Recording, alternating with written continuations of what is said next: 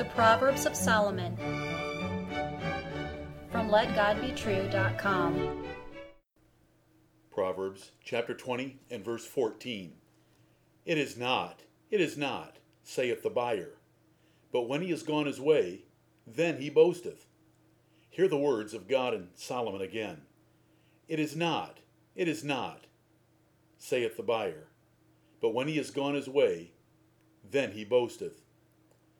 Buying something for a low price is dangerous.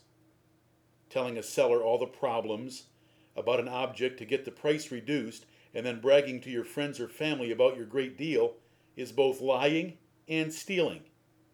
Righteousness demands a fair price and impeccable honesty in the transaction. The God of heaven, the God of the Bible, cares about details. The Bible and the true Christian faith include even minor aspects of your life. God judges how you buy things from others. If you take advantage of a seller and brag about it, God counts it as sin. The scriptures often condemn wicked selling practices, such as false weights and balances. But here in this proverb, the Lord God puts you on notice about wicked buying practices.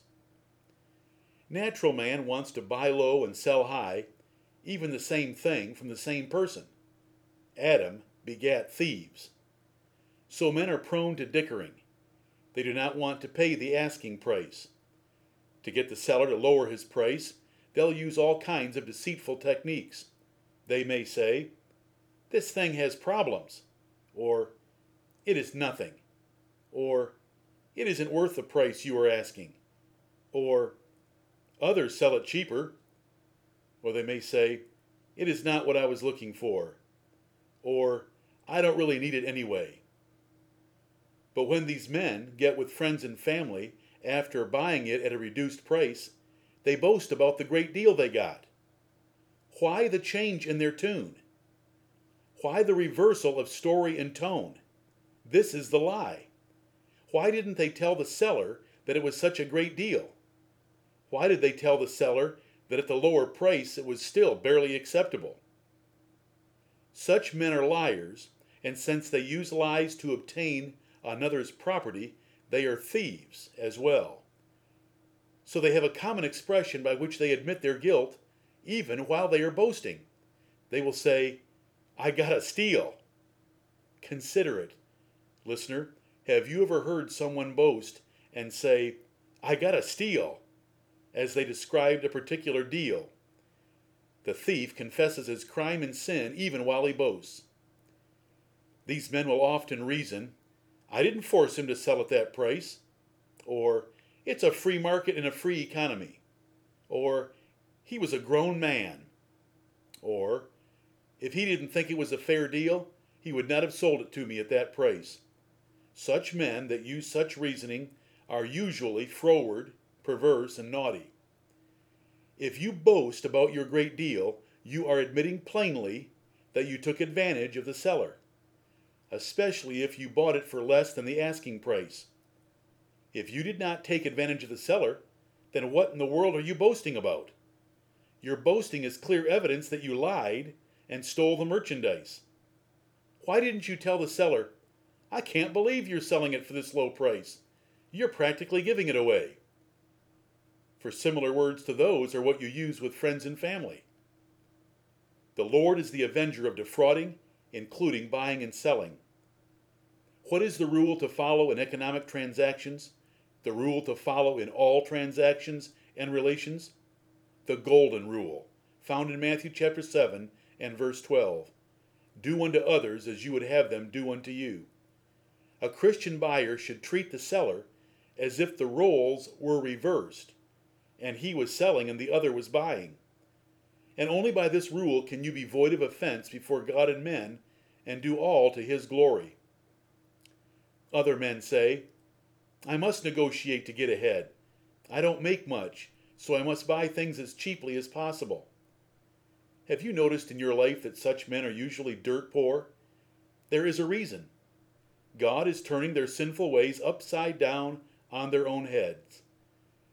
Paying a little extra will bring God's financial reward. But these men have not learned such wisdom as Proverbs teaches. An honest man will use the same language and talk as openly with the seller as he will with his family. He does not change his story after getting the merchandise, for he paid a fair price and did not lie. He does not boast about what he did to the seller in buying below market. God hates all lying, false witnessing, misrepresentation, and defrauding, which are some of the crimes in this proverb. You must provide things honest in the sight of all men. Here the Lord tells you just how honest he expects you to be. You should speak as openly and honestly in business as with friends and family. If you boast like you are taking advantage of people in private conversation, you must be lying and or stealing in your public practices. Salesmen need to consider the force of this lesson. They cannot misrepresent their product, the price, or any aspect of their business to increase sales. They should be as honest and open with their customers as they are with their suppliers. They should be as honest and open with their customers as they would want salesmen being to their mothers. Can you overstate your qualifications to get a job? Then boast of getting a job for which you are not qualified? Could you understate your liabilities to obtain a loan? Then boast of getting financing you did not deserve? Have you ever known those that overstated their financial needs to obtain a bigger pay increase? Then boast of getting a raise higher than expected. Could you tell a boss you were sick to get the day off? Then boast of fooling him while playing golf with others? Could you tell a policeman you were only driving forty? Then boast of talking your way out of a ticket when you were actually doing fifty? Dear listener, measure your every word by the rule of this proverb.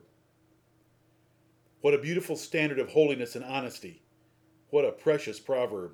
Glory to God. There is no God like the Lord. He is the rock, and there is no evil in him. And the Lord Jesus Christ is his Son, who loved righteousness and hated iniquity more than any man. Praise the Lord.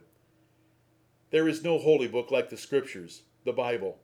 No wonder Moses told Israel, God's statutes were their life, their wisdom, and their righteousness before the nations of the world. If such honesty and integrity were practiced on a wider basis, there would be no war or dispute of any kind. But alas, the heart of man is deceitful above all things and desperately wicked. Who can know it? Holiness is much more than worshiping reverently on Sunday mornings. It is the strict and careful observance of all God's laws. It hates compromise with any evil. It applies to very small events of life, and it includes your approach and your words. Let the buyer beware. Amen.